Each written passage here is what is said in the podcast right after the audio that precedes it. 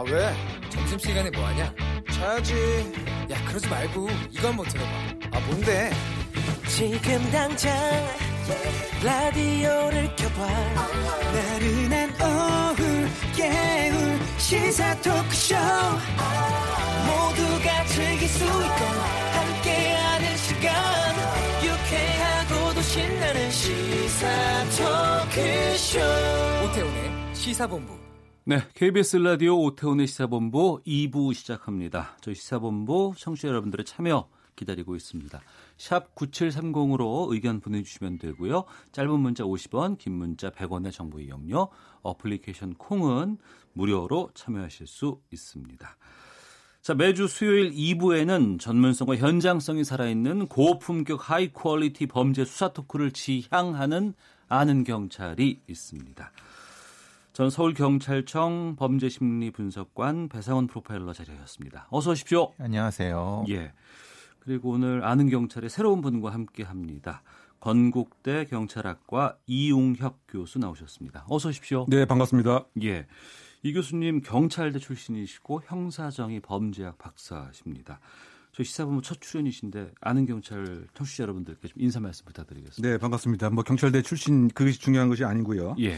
저는 그 시민이 경찰이고 경찰이 시민으로 생각을 합니다. 네. 그만큼 이제 그 시민의 협조가 있어야 음. 경찰의 활동이 사실은 에, 성공적으로 이루어질 수 있고요. 네. 또 사실은 이제 그 사회의 에, 정의의 바로미터가 사실 또 경찰에 의해서 좌지우지 되기 때문에 네. 저는 그 실무와 그 이론을 좀 더 그 과학적으로 이야기를 해서 음. 이와 같이 그 어, 시민이 바라는 경찰 또 경찰이 어떻게 시민 협조를 얻을 수 있는지를 우리 그 오태훈의 시사본부 2%를 통해서 예. 어, 일조할 수 있다면 영광으로 생각을 하겠습니다. 예. 시민이 바라는 경찰. 그 경찰이 또 내가 아는 아는 경찰이었으면 좋겠다는 생각 많은 분들께서 하고 계시지 않을까 싶은데요. 오늘 다룰 주제는 이겁니다. 광주에서 10대 청소년 4명이 동갑내기 친구를 무차별 폭행을 해서 숨지게 한 사건이 발생을 했습니다. 숨진 학생들끼리 모르는 사이도 아니고 함께 원룸에서도 같이 거주한 경험이 있는 친구였는데 두 달 넘게 상습 폭행을 당하다가 결국 사망에 이르렀다고 합니다. 어떻게 된 일인지 좀 정리를 좀 해주세요. 네, 지역은 이제 광주 북부 경찰서 관내에서 벌어진 사건이고요. 예. 어, 지난 9일 오전 1시께 이제 광주 북구의 한 원룸에서 이 피해자 학생이 사망했는데 가해자들은 4명입니다. 모두 18살이고요. 에, 두 달여 동안 상습 폭행을 했고 한 75만 원 뭐 그 이상 정도의 금품도 갈취했다고 얘기를 하고요. 네.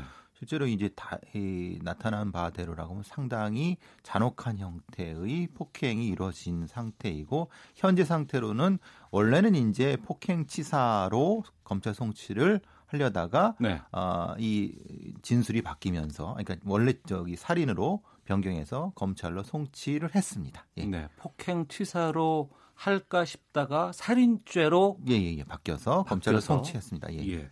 근데 궁금한 게 이제 10 대 동갑내기 친구들이 두 달여 동안 폭행을 했다고 하는 거예요. 피해자의 사인은 다발성 손상이라고 하는데 두 달 동안 이런 일이 반복적으로 도대체 얼마나 때렸을까 싶기도 하거든요.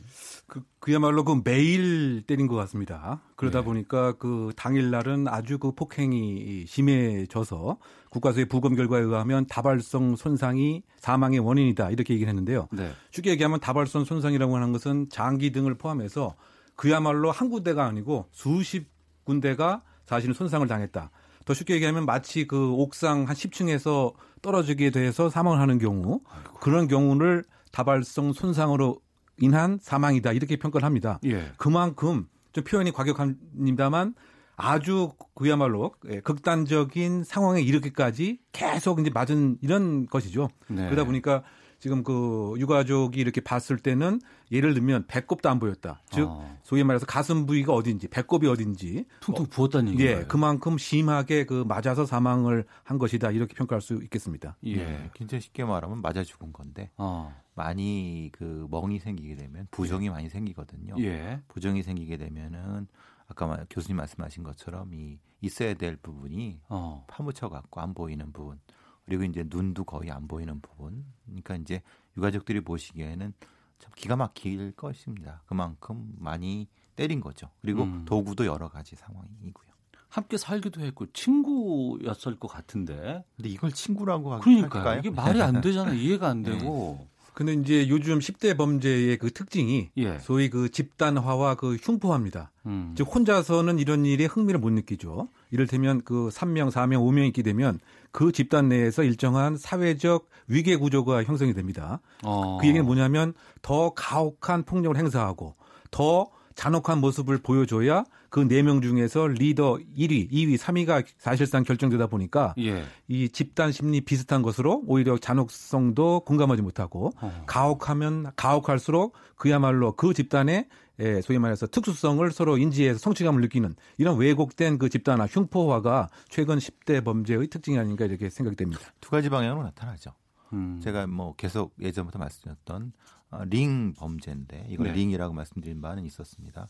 섹스 링으로 파생되는 쪽이 있고 이건 battery ring으로 파생되는 쪽입니다. battery라고 하는 게 맨 주먹으로 수십 차례 이상을 가격하면서 그것으로서 희열을 느끼는 아이고. 심리 상태인데 그러니까 이제 지금 이거 후자 형태가 될 거라고 보입니다. 아까 교수님 말씀하신 것처럼 예. 그럼으로써 위계 어. 그 집단에서 리더, 실행자, 방관자 이게 형성이 됩니다. 그러니까 아. 볼링의 이게 집단 괴롭힘에는 항상 이게 존재합니다. 예. 최고 리더는 손을 안 댑니다.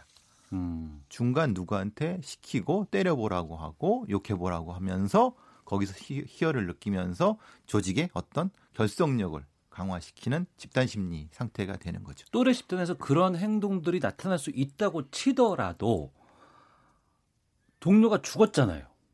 그리고 몸에 상처가 엄청나게 심하게 되고 그런 상황에서 피해자 상황을 조롱하는 랩을 만든다거나 이런 부분들까지 지금 드러나고 전혀 죄책감을 느끼지 못하는 부분들이 드러나기 때문에 더욱더 공분이 사고 있는 건 아닌가 싶거든요. 예, 소위 말해서 이 폭행을 하나의 재미있는 놀이 프로젝트로 생각을 하고 있기 때문에 어. 이것이 그 가능한 것이죠. 예. 그래서 제가 그 학교 폭력을 했던 학생들을 이렇게 심층 면담을 해 보면 예. 죄책감을 느끼기보다는 오히려 흥미로운 재미로운 게임처럼 생각하는 경우가 많이 있습니다. 어. 근데 그런 그 학생들 같은 경우는 사실상 우리가 범죄학에서 얘기하는 만성적 범죄자로 성장할 가능성이 상당 부분 있는 것인데 예. 이것에 대한 이제 원인 진단은 여러 가지가 사실 필요합니다. 뭐 가정에서 예를 들면 그 양육이 처음에 그 잘못됐다든가 또는 그 상당 오랫동안 폭력물에 그 심취되어서 음. 현실과 또 가상 세계를 구분하지 못한다든가 가해자들이. 가해자들이 말이죠. 예. 그리고 아 일상적인 생활에서는 즐거움과 희열을 못 느끼는데 폭행 상황에서는 마치 무슨 엄청난 일을 에, 에, 성취한 것 같은 놀이, 재미있는 이제 놀이로서 생각하는 이런 것이 지금 우리가 이해하지 못하는 것처럼 랩을 만들고 조롱을 하고 그야말로 또 다른 가사를 만들고 음. 또 다른 괴롭힘을 통해서 희열을 이제 느끼는 그 상당 부분 예, 개선 교화의 그 가능성에 있어서 우리가 여러 가지 이 심층적인 고려를 해야 되는 형사 정책 더군다나 그 청소년 범죄에 대해서 무엇인가 그 경각심을 일으키는 사건이 아닌가 생각이 됩니다. 두 달여 동안 이 피해자가 상습적으로 폭행을 당했다고 하는데 좀 주변 사람들에게 미리 자신이 이렇게 고통을 당하고 있다, 피해를 당하고 있다라는 것들, 자신이 겪고 있는 어려움들을 좀 이야기를 했으면 좋았을 것 같다 생각이 드는데 저희가 그래서 미리 좀 피해자의 형과 인터뷰를 좀 했거든요. 그 이야기 좀 듣고 계속해서 말씀 나누겠습니다. 그런 얘기를 잘 알아던 아이라서 좀 어. 많이 심성이 좀 깊은 아이라 가족한테 뭐 이렇게 피해주고 뭐 그런 걸 싫어했을 거고 아마 걔들이 하면 이 가족들이 뭐 위험해진다 어떻게 한다 협박을 했을 거라고 저도 보고 있어서 그래서 구해달라고 도와달라고 그런 걸 못했던 것 같습니다. 얼굴이 많이 부었어 부어 있었고 왼쪽 귀도 많이 좀 혈관이 터, 안쪽에 터져가지고 많이 부어 있는 상태고 눈도 좀 부어 있고 그다음에 상체를 봤더니 상체에 피멍 일반 멍이랑 그 안에서 피가 터져서면 피멍이랑 뭐 등등등 생겨 있더라고요. 단시간에 이렇게 될 수는 없다고 봤었거든요. 제가 처음에 남동생 시신을 봤을 때 이거 분명히 오랜 기간 시간을 두고 계속 했을 거라고 생각이 들어서 경찰한테 그렇게 얘기했었고 경찰도 그렇게 보인다고 수사를 그렇게 할, 할 거라고 하더라고요 저한테. 네. 광주 집단 폭행 사망 사건 10대들이 벌어지, 어, 벌인 일입니다. 이 피, 사건의 피해자 형님의 목소리 들으셨는데요. 피해자들이 이런 경우 가족을 비롯하거나 주변에 좀 자신의 어려움들 이런 것들을 좀 이야기를 못 하나 봐요. 미리 사전에 차단을 합니다. 사전에 사회적 관계망을 잘라놓습니다. 왜요? 가해자들이 도움을 못 받게끔. 아, 위해. 가해자가 가해자가 예, 가해들이 애초에 그런 기재를 작성을 하게 됩니다. 아. 아까 이 형님도 말씀하신 것처럼 네. 만약에 얘기하게 되면 너희 가족도 힘들게 된다. 음. 사실 별거 아니고 뭐 네가 해봤자 우리들 뭐 처벌 받겠냐 이런 식으로 계속 지속적으로 세뇌를 시키고 그러면서 어 이 아이 그러니까 피해자 아이 같은 경우는 그렇게 엄두를 못 내게 됩니다. 그러다가 네. 이제 폭행을 당하게 되면 맞다 보면은 음. 그런 생각 자체를 못 하게 됩니다. 네. 그렇게 또 때리게 되는 거예요. 그래서 이제 때리게 되는 것과 맞게 되는 것이 교, 교호작용이 일어나 갖고 어. 이런 결과가 아주 비참한 결과가 나오게 되는 겁니다. 예. 청취자 4847님, 언론에서 이 사건을 두고 계속 친구라고 하는데 자극적인 관심 끌기로 보입니다. 친구라는 단어를 쓰면 실수로 그랬다, 장난이었다, 고의가 아니었다 등 가해자의 말에 힘을 실어주게 될까 걱정은 됩니다. 5487님, 친구 말고 동급생 정도로 표현하면 어떨까요? 라는 의견 주셨고요. 아, 바람직한 예, 의견 전, 것 동감입니다. 예. 예. 예. 이 친구라고 표현하는 거는 적절치 않은 것 같습니다. 예. 어, 피해자가 멀리 타 지역에 사는데도 집안에 좀 보탬되고자 이 직업 학교에 진학을 했고 또 공부도 열심히 해서 자격증을 세 개나 딸 정도로 성실한 학생이었다고 해요. 이런 친구들을 왜 아, 친구가 아닙니다. 동급생. 아, 평소에 계속 괴롭혀 왔다고 하는데 앞서 인터뷰에서도 좀 들었습니다만 상당히 오랫동안 괴롭힌 흔적 같은 것들이 좀 보여요. 그렇죠. 그러니까 지금 함께 사는 동안 거의 매일 즉 그 2개월, 3개월 가량 거의 그 놀이처럼 폭행의 피해자가 된 것이 아닌가 이런 생각이 드는데요. 음. 심지어 지금 열심히 이제 일을 해서 주차장에서 그 아르바이트를 하는 그와 같은 것이 한 달에 한 75만 원, 85만 원 정도였는데 네. 그것까지 사실은 갈취를 했죠. 음. 그뿐만이 아니고 목돈까지 또 뺏으려고 했습니다. 그래서 지금 이 가해자에게 그 지금 살 살인죄 이외의 소위 공갈과 공갈 미수 혐의까지 함께 그 적용을 한 것 같고요. 네. 더군다나 그렇게 열심히 일하는 근로 의혹이 있는 이 피해 에 10대에게 예를 들면 에, 주차장에서 일하는 모습을 마치 희화화하고 어. 조롱하는 랩송까지 또 만들어서 이렇게 에, 괴롭혔고요. 뿐만이 아니고 놀이 게임을 통해서 사실 이 사건이 예, 사망이라는 끔찍한 결과가 나왔습니다. 그러니까 이를테면 같이 있는 그 10대 동료를 놀리게 하는 거죠. 네. 그런데 놀리지 않는다고 하면 그래서 또 폭행을 당하고요. 놀리면 왜 놀렸느냐고 해서 또 폭행을 당하게 되는 어. 즉 바꿔 얘기하면 에, 이 자체가 그야말로 장난처럼 놀이처럼 그 공감력 없이 이렇게 지속적인 폭행이 그 이루어졌다. 그래서 사실은 경찰도 처음에는 에, 단순한 우발적인 것으로 폭행만 하다가 사망한 것으로 생각을 해서 예. 구속 영장도 폭행 치사로 신청을 했던 거죠. 예. 그런데 지금 여러 가지 그 조사를 해봤더니 그것이 아니고 처음부터 사실은 살인의 고의가 있었을 가능성이 크다. 음. 그래서 사실 그 어, 검찰로 넘기면서는 죄명을 바뀌게 된 것이 아닌가 생각이 됩니다. 네. 이게 실제로 이제 우리 경찰의 실무상에서 이 링범죄에 대한 이 예전에는 뭐 가, 가출팸 이렇게 얘기도 하지만 적절한 용어가 없습니다. 음. 왜냐면 이 적절한 용어가 없다는 건 뭐냐면은 그렇게 수사를 안 한다는 겁니다. 네. 그러니까 성인 조직 폭력배들 어. 그리고 어린아이들 노는 애들. 근데 지금은 이 중간이거든요. 예. 대단히 위험한 집단임에도 불구하고 그것을 수사해야 될 매뉴얼적인 부분에서 부족한 부분인 겁니다. 어. 시각이 안 미친다는 거예요. 예. 이 아이들이 대단히 위험하고 우리 사회에 큰 문제가 되는데도 불구하고 어떤 적절한 용어가 없다는 거. 이게 더 이상하지 않습니까? 네. 배상훈 전 서울경찰청 범죄심리분석관 이용혁 건국대 경찰학과 교수와 함께 아는 경찰 하고 있는데요. 앞서 말씀하신 것처럼 피해자의 유족은 청와대 국민청원 게시판에 글을 남겼습니다. 가해자들이 자수했다는 이유로 그리고 10대 미성년자라는 이유로 감형받을 것이 두렵다. 엄벌을 청원하는 글을 올렸는데요. 여기에 대한 그 유족 피해자의 형의 목소리 계속해서 들어보겠습니다.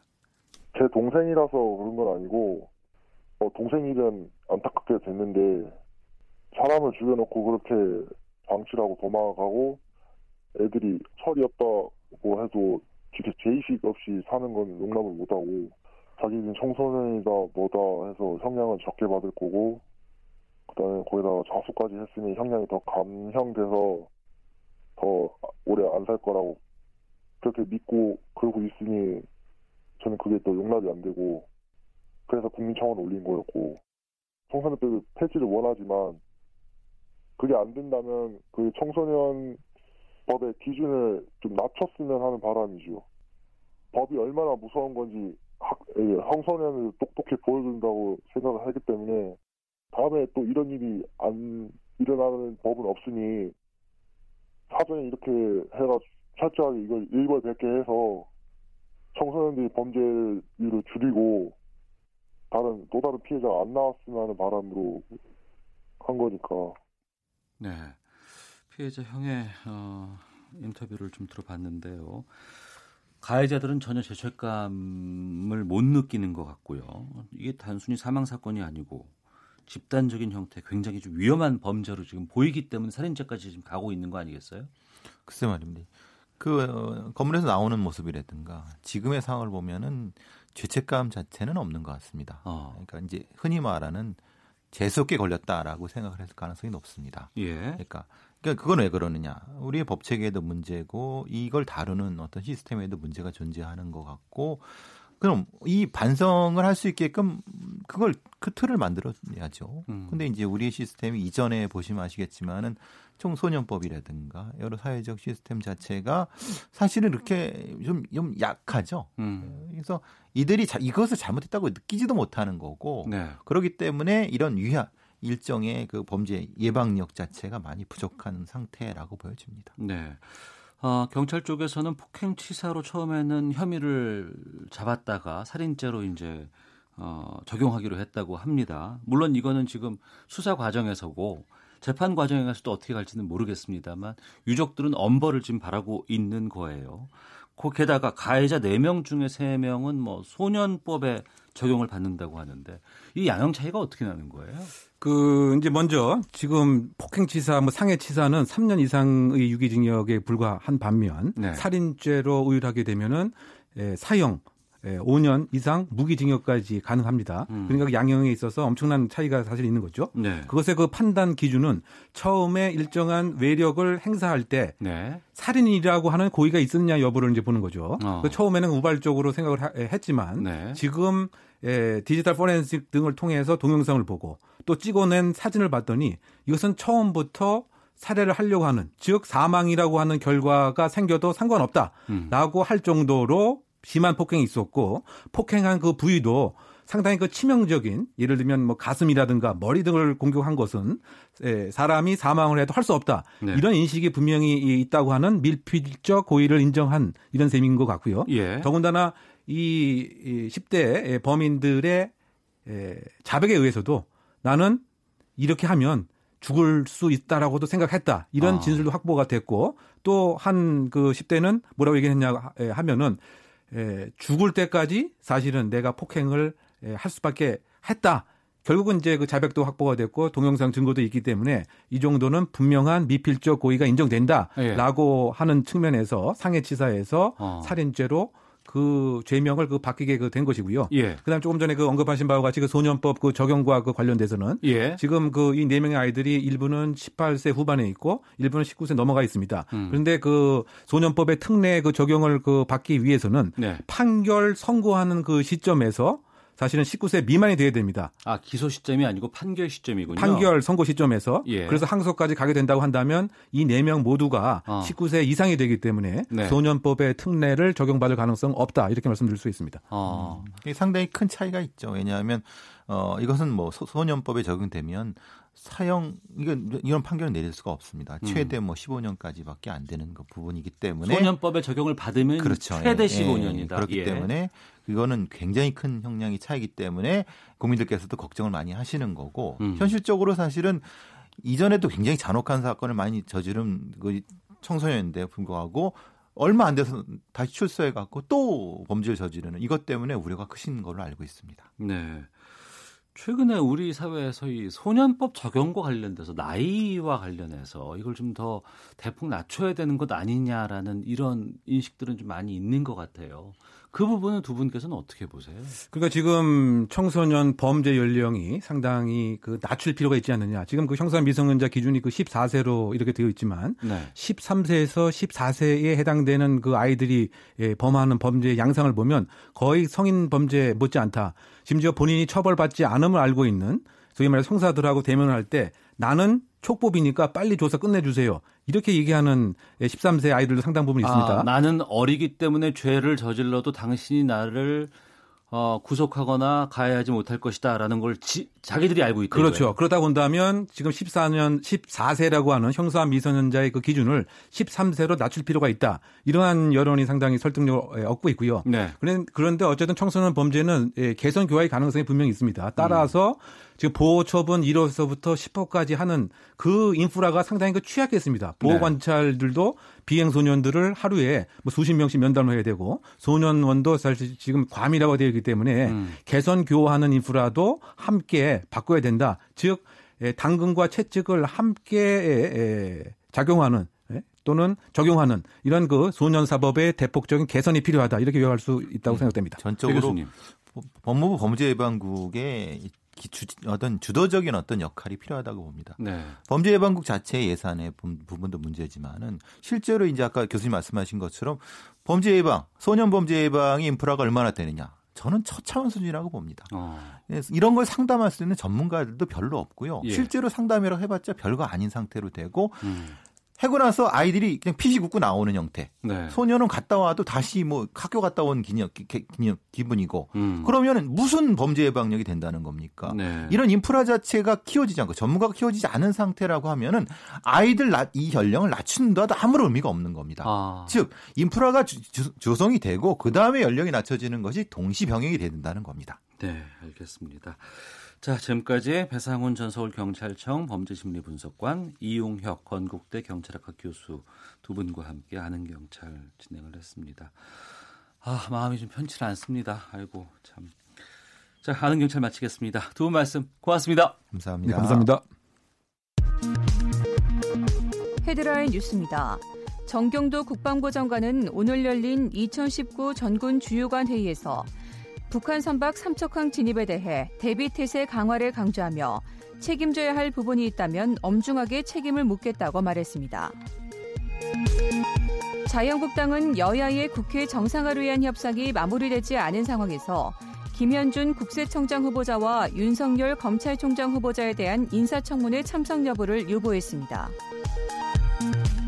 더불어민주당 이인영 원내대표는 오늘 관훈클럽 토론회에서 자유한국당 원내 지도부 등에 대한 국회 선진화법 위반 고소고발 취하 여부와 관련해 현 시점에서 고소고발에 취하는 것은 바람직하지 않다고 생각한다고 밝혔습니다.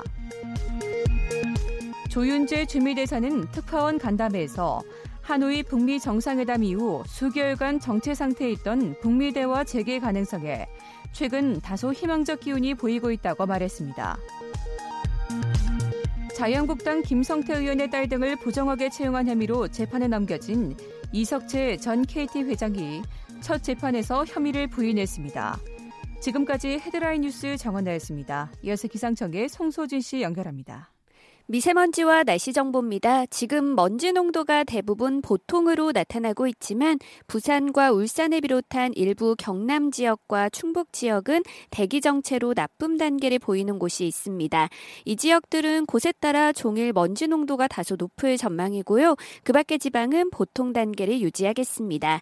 오늘 전국에 가끔 구름이 많이 끼겠지만 대기가 불안정한 전라 동부 내륙과 경상 내륙을 중심으로 오후부터 밤 사이에 천둥 번개를 동반한 5에서 30mm 정도의 소나기가 내리는 곳이 있겠고요. 중부 내륙에도 낮 동안 산발적으로 빗방울이 떨어지겠습니다. 한낮 기온은 서울 26도, 대전 28도, 광주 29도, 대구 30도까지 오르겠고 습도가 조금 높아서 후덥지근하게 느껴지는 곳이 많겠습니다. 현재 서울의 기온은 24.7도입니다. 미세먼지와 날씨 정보였습니다. 이어서 이 시각 교통 상황을 KBS 교통정보센터 김민희 씨가 전해드립니다. 도로 위로는 작업 구간과 돌발 구간 중심으로 더딘 흐름 이어지고 있습니다. 경부고속도로 서울 방면으로 반포에서 한남 사이 2차로에서는 사고가 났는데요. 처리 작업 여파에 교통량까지 많아서 양재부터 속도 많이 떨어져 있습니다. 부산 울산간 고속도로 울산 쪽으로 장안 부근에서도 사고가 났는데요. 3차로를 막고 처리 작업을 하고 있기 때문에 차로 변경에 유의해서 지나시기 바랍니다. 중부고속도로 남이 쪽으로 하남 부근에서도 4차로를 막고 사고 처리 작업을 하고 있습니다. 영동고속도로 강릉 쪽으로는 여주 휴게소에서 여주 분기점 사이로 정체인데요. 이는 중부 내륙고속도로 창원 방면 여주 분기점 일대에서 하고 있는 작업 여파입니다. 이후 강릉 휴게소 부근 1차로에서는 오전에 있었던 사고 복구 작업을 하고 있습니다. KBS 교통정보센터였습니다.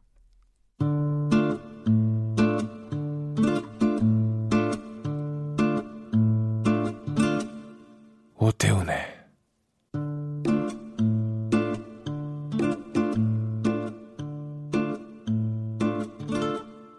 시사본부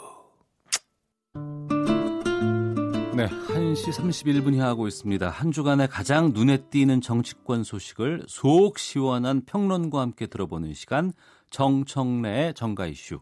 정청래 전 의원 연결되어 있습니다. 안녕하십니까? 네, 안녕하십니까. 정청래입니다. 예. 정치권의 가장 뜨거운 인물하면 지금 윤석열 검찰총장 후보자가 아닐까 싶은데요. 네. 파격적인 인사라는 평가도 있고 또 충분히 예상 가능했던 파격이었다 이런 이야기도 있는데 정 전 의원께서는 이번 인사 어떻게 보셨습니까? 이번에 우리 U20 그 축구 대회가 있지 않았습니까? 예. 그래서 골든볼로 막내형 이강인 선수가 네. 국내 선수 최초로 영광스럽게 그 상을 탔는데요. 네. 저는 윤석열 검사가 막내형으로서 검찰 국가대표로 발탁이 됐다. 네. 아 그렇게 연결을 시키시는군요. 네네. 예. 그러니까 어, 이 윤석열 검사가요. 네. 60년생이고 서울대법대 7과학번이더라고요. 예, 예. 구수했다면서요. 예, 구수했고 그리고 예. 이제 예, 사법연수원 23기잖아요. 예. 그런데 이제 지금 조은석 검사라고 있어요. 서울 고검장 하다가 법원 연수원장. 네. 이분이 65년생이고 19기예요. 어. 그러니까 나이는 5살 많은데 기수는 또 늦어요. 또 예. 어, 그만큼 늦는데 어, 그래서 아마 연수원 선배들도 음. 연수원 선배들도 어, 서결이 형, 서결이 형 이렇게 부를 정도로 네. 또 신망이 높았고 어. 어, 리더십도 있, 있었다. 그래서 어, 막내 형 윤석열의 검찰 국가대표 발탁이다. 네. 이렇게 보고 있습니다. 예. 자유한국당의 나경원 원내대표는 이번 지명이 정치 보복이라고 주장을 합니다. 네. 왜 정치 보복이라는 걸까요? 나경원 원내대표가 뭘 모르고 얘기하는 것 같아요. 네. 어, 윤석열 검사는 노무현 정부 때 네. 노무현 대통령의 오른팔이라고 할 수 있는 안희정, 네. 후원회장 강금원 회장 음. 이런 분들 다 구속시켰던 검사예요. 예, 예. 그러면 그것도 정치 보복한 겁니까? 어. 그런 건 아니잖아요. 예. 그래서 윤석열 검사를 발탁한 문재인 대통령을 보면서 네. 어떻게 보면 본인이 또 청와대 당시 비서실장으로서 음. 강금원 회장과도 또 각별했을 텐데 네. 그런 분들을 구속시킨 검사를 음, 이렇게 검찰 총수에 임명하는 거 보니까 문재인 대통령도 참 품이 넉넉하시다 그런 어. 생각이 듭니다. 근데 그럼에도 자유한국당이 이렇게 강경하게 반대하는 이유는 뭐라고 보세요? 어 아무래도 이제 원칙대로 좀 처리를 잘 할 것 같고 네. 적폐 수사가 이제 이제 끝났으면 좋겠는데 네. 어, 윤석열 검찰총장 내정으로서 어쨌든 적폐 수사는 계속 할 것 같다 음. 이런 느낌이 드니까 아마 제발 저려서 그러지 않을까 이런 생각이 듭니다. 네. 윤 후보자가 황교안 대표도 연이 좀 있죠. 그러니까 국정원 댓글 사건 때 어, 황교안 대표가 그 당시 법무부 장관이었지 않습니까? 예. 그래서 윤석열 검사가 당시 수사 팀장인가 했을 텐데 음. 저도 그때 국정원 댓글 사건 국정조사 특위 간사를 해서 제가 또렷하게 기억이 나는데 네. 어, 원세훈 전 원장에 대해서 선거법과 국정원법 중에서 둘 다 적용해야 되거든요. 예, 예. 그러니까 공교롭게도 선거법 구조도 국정원법 구조도 똑같이 정치 불개입이에요. 정치적 중립. 네. 근데 똑같은 조항인데 국정원법만 위반했고 선거법은 위반하지 않았다. 네. 그 논란이 상당히 많았었거든요. 음. 근데 선거법 위반이면 바- 박근혜 대통령 대선 당선이 부정당하는 거 아니냐 이런 염려 때문에 네. 그런 정치적 판단을 한 것 같고 그리고 또 국정원 직원들 뭐 영장 치고 하는 부분에 대해서 제동이 많이 걸렸나 봐요. 네. 그래서 당시에 박범계 의원이 그러면 황교안 법무장관도 관여를 한 거냐라는 어. 식으로 물으니까 무관치 않다. 아, 그래서 예. 다시 그 황교안 당시 법무장관이 관여를 했다. 이렇게 이제 국정감사장에서 증언을 한 거죠. 예. 그래서 이제 그것이 또 항명이라고 음.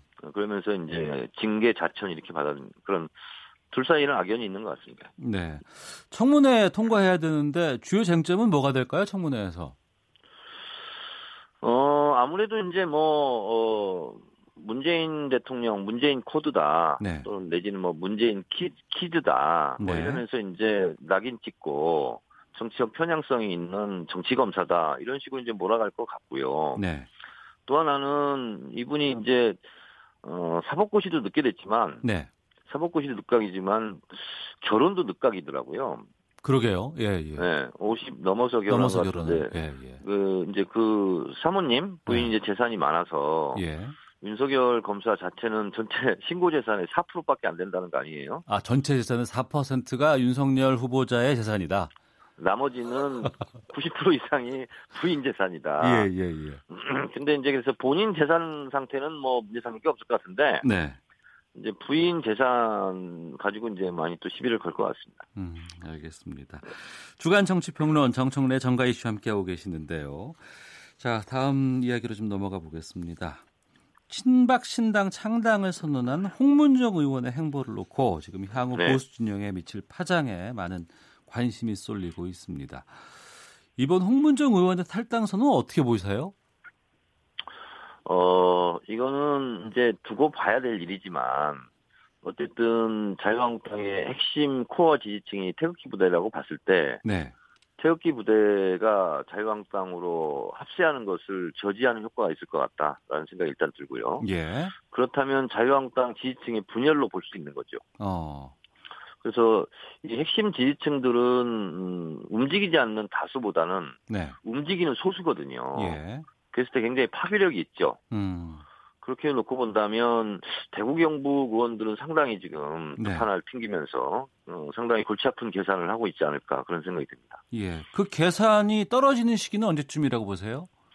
아무래도 이제 공천 임박해서 네. 어, 공천을 못 받거나 음. 아니면 어, 본인이 뭐 자유한국당에 있, 있어서는 정치적으로 입지가 줄어든다거나 뭐 이런 경우가 계산이 끝나면 또 우르르 또 어, 신공화당 새로 창당되는 그 예, 신당 예, 예. 신당이지 않겠습니까? 예. 그쪽으로 이제 가지 않을까 그런 생각이 듭니다. 지금은 좀 어, 좌고 우면 음. 하고 어, 계산하고 있는 것 같아요. 네.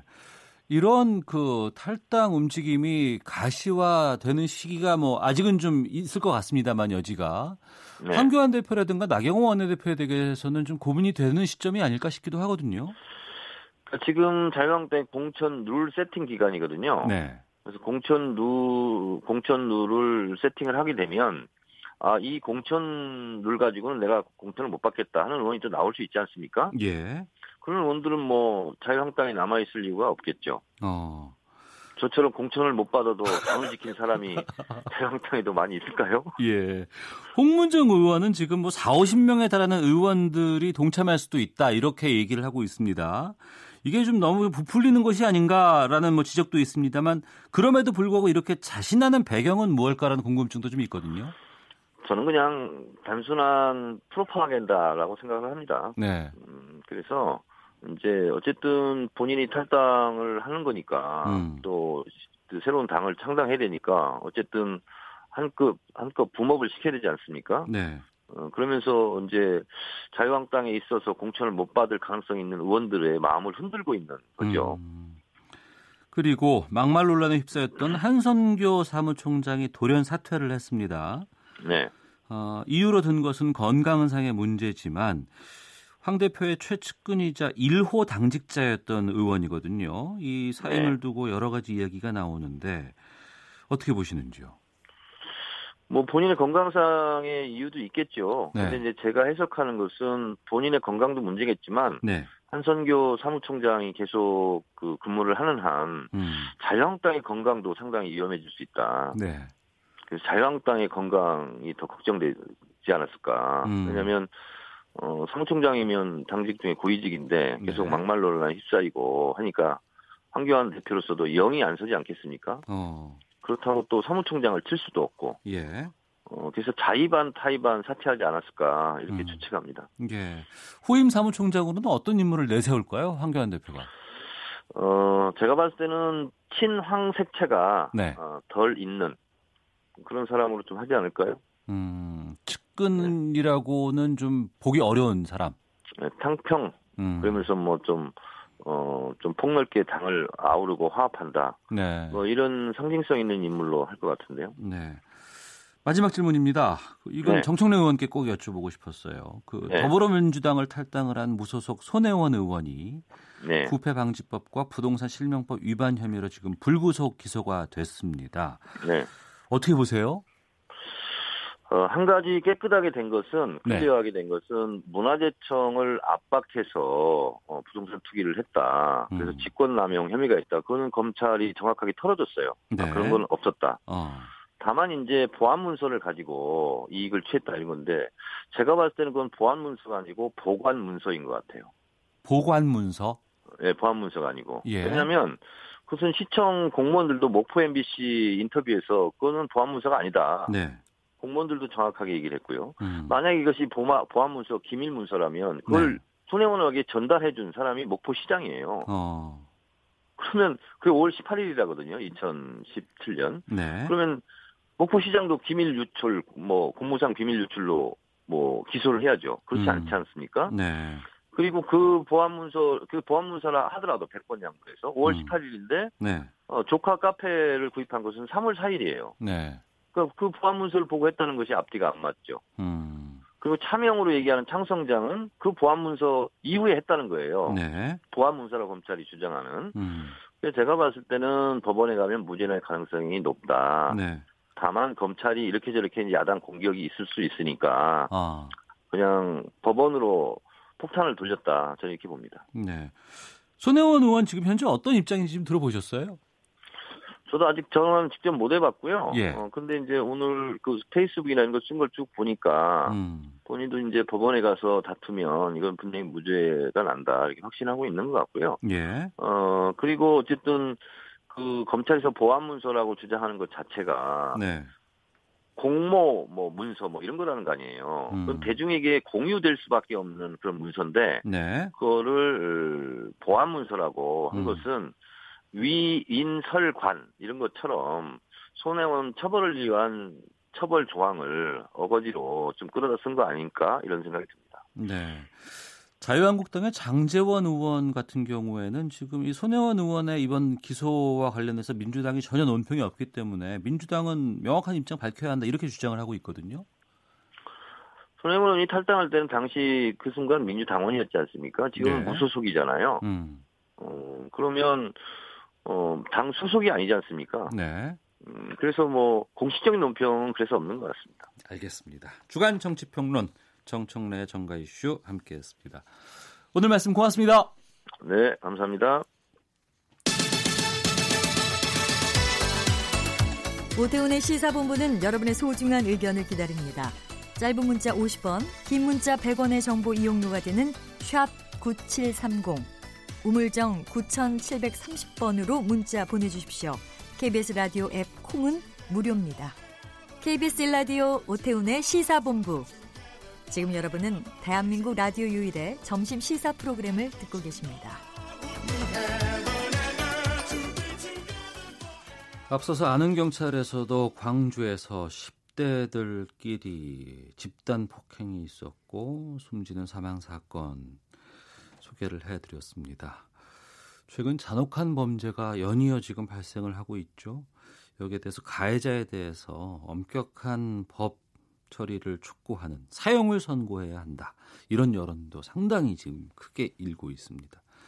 하지만 국민들의 법 감정과는 달리 제도적인 살인일 수 있는 사형제는 폐지해야 된다는 여론도 있는 것이 또 현재의 상황이기도 하죠. 참 민감하고 어려운 부분입니다. 하지만 또 그럴수록에도 차분히 좀 짚어봐야 될 시점이 아닌가 싶어서 사형제 찬반 논란에 대해서 이야기를 나눠보겠습니다. 김성환의 뉴스 소다 시사평론가 김성환 씨와 함께합니다. 어서 오십시오. 네, 안녕하세요. 예. 전 남편 살해한 고유정의 끔찍한 범행 수법 같은 것이 언론에 공개되면서 뭐 이런 범죄 피의자에 대해서는 당연히 사형 선고해야 되는 게 아니냐 이런 여론들 상당히 높아지는 건 사실이에요. 네, 맞습니다. 저도 뭐 인간이기 때문에 인간이 어떻게 저렇게 인간을 살해할 수 있을까? 저렇게 또 끔찍한 방법으로 살해할 수 있을까? 이런 생각을 하고 또 놀라기도 하는데요. 네. 그리고 또 피해자 가족들 입장에서 본다 그러면 뭐 굳이 제가 설명을 드리지 않을 만큼 굉장히 많은 원한이나 복수심 같은 것도 생길 수 있을 거라고 봅니다. 네. 근데 그런 이제 감정들이 국민들한테서도 좀 비슷하게 일 수밖에 없는 상황인데요. 왜냐하면은 이게 단순히 고유정 사건 하나뿐만이 아니고 두 달 전에 진주 아파트 방화 살인 살인 사건이 있었잖아요. 안인득. 네, 안인득. 예. 안인득이 아파트 주민 다섯 명을 무참히 살해하는 일이 있었고요. 그 다음에 지난달이었었죠. 순천 선배 약혼녀 성폭행 살인 사건도 있었죠. 어. 그 선배 약혼녀 집에 찾아가서 그 전에 이제 술을 같이 마셨는데 선배는 이제 다른 데 가서 잠을 자겠다고 해서 갔는데 약혼녀 집에 찾아간 거예요. 선배 약혼녀 집에. 그래서 성폭행을 시도했는데 아직 뭐 와, 정확하게 어떤 인과관계가 있는지는 확인되지는 않았지만 그 피해 여성이 6층에서 뛰어내렸어요. 네. 근데 그러면은 자신이 범행을 저지르려고 했다 하더라도 뭐 구급대를 부르거나 이렇게 했어야 하는데 살리려고 노력했어야 하는데 그 여성을 다시 엘리베이터에 태워서 데리고 올라왔다. 그리고 그 여성이 집에서 숨진 채 발견이 됐다. 이런 것들 보면서 많은 국민들이 분노하실 수밖에 없는 거죠. 예. 여기에다가 고유정 전 남편 살인 사건까지 겹치니까 음. 아 이거 이 정도가 됐으면은 이건 정말 이런 사람들은 살인을 이렇게 저지르는 것에 대해서는 사형을 해야 되는 거 아니냐라고 네. 하는 여론이 지금 퍼지고 있는 상황인데요.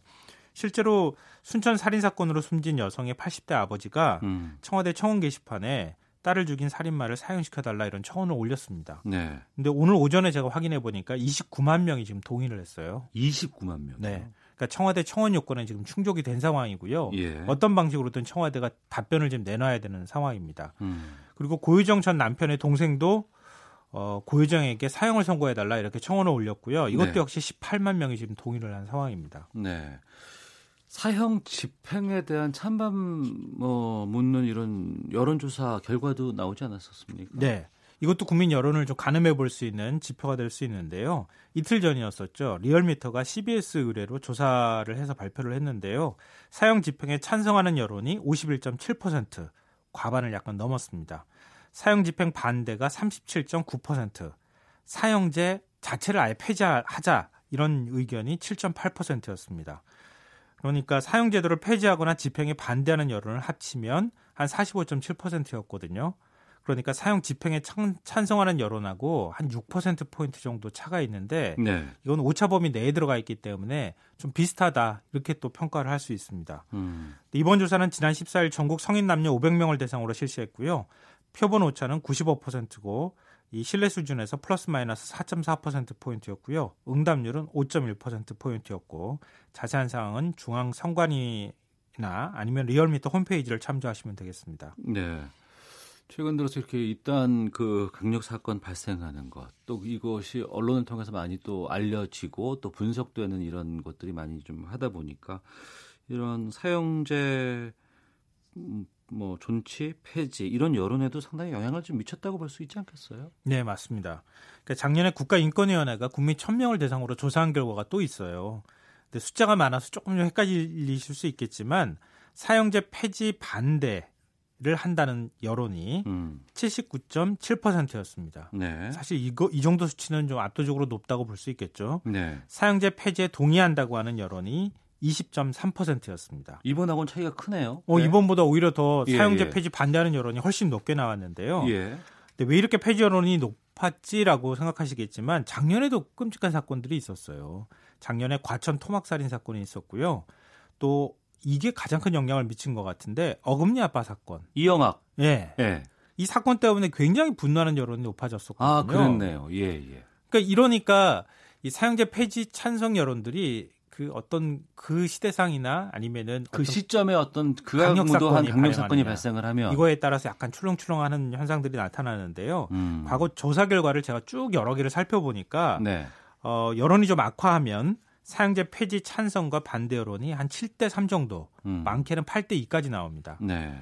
근데 이걸 또 종합을 그 만약에 그런 사건이 아- 발생하지 않았을 때 좀 차분해졌을 때 물어보면은 앞서 말씀드렸던 것처럼 한 5대 4라든가 이 정도까지도 나오기도 하는데요. 네. 종합을 해보면 국민 여론만 본다면 사형제 폐지는 시기상조다. 어. 그렇지만 사형을 집행하는 데는 유보적인 여론도 적지 않다. 이렇게 네. 정리할 수 있겠습니다. 예.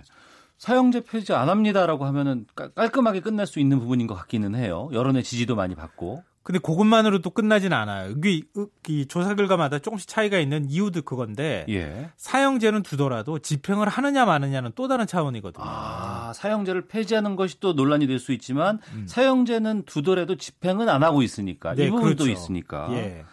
정부의 고민이 좀 깊어질 수밖에 없을 것 같은데 문재인 대통령은 대선 후보 시절에 사형제도에 반대한다는 뜻을 밝힌 적이 있었다고요. 네.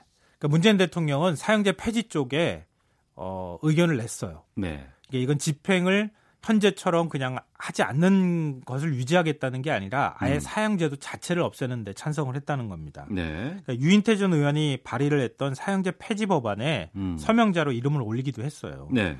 그러니까 국가인권위원회가 또 작년 세계 인권의 날을 맞아서 사형제 모라토리엄, 그러니까 사형제 중, 중단 선언을 추진을 했었거든요. 네. 이게 뭐냐면은 사형제 폐지를 공식 선언한다는 의미입니다. 음. 그러니까 뭐 제도적으로는 아직 바뀌지는 않았지만 네. 우린 이제 사형제 폐지하겠습니다. 정부가 공식 선언하는 거죠. 네. 그것 자체만으로도 굉장히 큰 의미가 있으니까요.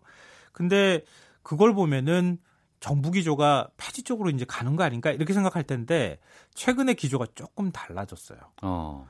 그러니까 최근 강력 사건으로 국민 여론이 굉장히 좋지 않잖아요. 네. 그러니까 인권위원회가 사형제를 폐지하겠다는 내용의 국제 규약에 가입하라 이렇게 정부에 권고를 했어요. 음. 근데 법무부와 외교부를 비롯한 정부 부처에서 그 받아들이지 않았어요. 네. 그러니까 사형제 폐지 단계까지 정부가 지금 나가는데 주저주저 하고 있는 상태다 이렇게 보시면 되겠습니다. 그러니까 우리나라는 사형제가 있는 나라지만 네, 지금 집행은 하지 않고 있죠. 네 맞습니다. 어. 그러니까 그래서 사실상 사형제 폐지 국가로 분류가 되는데요. 그러니까 우리나라는 방금 전에 말씀하신 것처럼 사형제를 가지고 있는 국가입니다. 형법에 예. 딱돼 있어요. 예. 그리고 사형을 선고할 수 있는 어 죄목도 딱 정해져 있어요. 네. 예를 들면은 친족을 살해했다거나 존속 살해하거나 이런 부분들은 사형을 선고할 수 있도록 돼 있고요. 물론 요건이 엄격하긴 하지만 그런 범죄 유형들이 여러 가지가 있습니다. 근데 이 위헌 논란들이 그동안에 많았는데요. 1963년도 대법원에서 합헌 결정도 이미 난 상황입니다. 음. 다만 1997년 12월 30일 이후부터 지금 22년째 사형 집행을 하지 않고 있는데요. 네. 그래서 국제 사면위원회 엠네스티로부터 실질적 사형제 폐지국으로 분류되어 있는 상황입니다. 네. 다른 나라들의 지금 세계 여러 나라들의 흐름은 어때요? 그 전반적인 흐름은 사형제 폐지예요. 아, 사형제 더 이상 두지 않는다. 네, 예. 그럼 어. 제가 숫자로 말씀드리면 아실 텐데요. 지난해 국제 엠네스티가 발표한 자료를 보면 2017년을 기준으로 사형 집행 건수가 23개국 기준으로 최소 990여 건으로 집계가 됐습니다. 네. 그러니까 사형 집행을 하고 있는 국가가 23개 국가라는 거예요. 전 세계에서. 아, 그거밖에 안 돼요. 네. 이게 한해 전보다 한 4% 정도 감소를 했고요. 예. 사형제 집행이 한 사반세기 중에 가장 높았다고 하는 해가 2015년이었는데 그때 1,600여 건이 사형 집행이 있었습니다. 음. 그때하고 비교하면은 한 39% 정도 감소한 것으로 나타났습니다. 네. 그러니까 전 세계에서 사형 집행을 가장 많이 하는 국가는 중국인데요. 한 해 한 3천에서 5천 건 정도 사형 집행을 하고 있는 것으로 알려지고 있고요. 음. 북한도 사형 집행은 하고 있는 것을 우리가 뭐 여러 보도를 통해서 알고는 있는데 통계가 국가 기밀로 분류가 돼서 지금 어 뭔가 어떤 형태를 취하고 있는지는 명확하게 밝혀지지는 않은 상태입니다. 네. 정리를 해보면 전 세계에서 사형을 완전히 폐지한 국가는 106개국, 우리나라를 포함한 사실상 사형 폐지국이 36개국, 그러니까 142개국이 사형을 사실상 폐지한 것이나 다름이 없다 이렇게 보시면 됩니다. 네. 2047님, 사형 제도는 필요하깁니다. 흉악 범죄 예방 위해선 꼭 필요합니다. 저는 집행까지도 필요하다고 봅니다. 8672님, 사형도 살인입니다. 살인을 살인으로 대응하는 것은 바람직하지 않습니다. 종신형으로 생명 다할 때까지 참여하도록 했으면 좋겠습니다. 박태준 님, 사형제는 두고 사형을 집행하지 않는 지금 상태가 적절하다고 봅니다. 라고 의견 주셨는데, 어, 미국은 사형제가 있죠, 지금. 네, 사형제도 있고요. 사형제를 아 사형을 집행하기도 합니다. 예. 근데 미국은 또 연방 대법원이 1976년도에 아. 사형제에 대해서 합헌 결정을 내린 상황인데요. 네. 근데 주마다 법률이 다 다르잖아요. 그렇죠. 미국은 그렇죠. 그래서 주별로 굉장히 편차가 큽니다. 그러니까 대다수의 주는 사형제가 있고요. 어, 집행도 하고 있습니다. 텍사스 같은 경우에 1년에 한 2, 30건씩 사형을 집행을 합니다. 근데 뉴저지나 미네소타나 일리노이주 같은 경우에는 사형제를 아예 폐지를 한 상황이에요. 그리고 뉴욕주는 사형제가 있기는 하지만 집행은 하지 않고 있습니다. 우리나라처럼. 근데 미국도 사형제 폐지 여론이 굉장히 높아요. 네. 그래 대통령 선거할 때마다 음. 진보 보수로 갈려가지고 폐지해야 된다 안 된다 이런 게 여론이 맞서기도 합니다. 네. 근데 미국하고 우리하고 우리가 아무리 미국 제도를 많이 모방을 해왔다고는 하지만 역사적으로나 정치적으로 배경이 좀 다르거든요. 그렇죠. 네. 미국은 총기 규제 지금 못 하고 있잖아요. 예, 그거랑 좀 맥락이 같아요. 어. 이민 국가이기 때문에 이민 과정에서 서로 간의 숱한 다툼이나 아니면 전쟁, 살인 사건들이 많았거든요. 예. 근데 그것에 반해서 그만큼 또 사형제에 대한 필요성들이 있었고요. 음. 우리는 독재 시절을 겪었잖아요. 네네. 이 권력자에 의한 무고한 사형이 집행이 된 일들이 꽤 많이 있어요. 그러네요. 그러니까 사형제가 악용될 수 있다는 것을 우리는 실질적으로 체험한 국가이기도 하니까요. 음. 그래서 민주주의 발달과 함께 인권 의식도 높아졌고 그래서 사형 집행을 중단하고 있는 상황인 거죠. 네. 그러면 가장 중요한 문제는 이건 것 같습니다.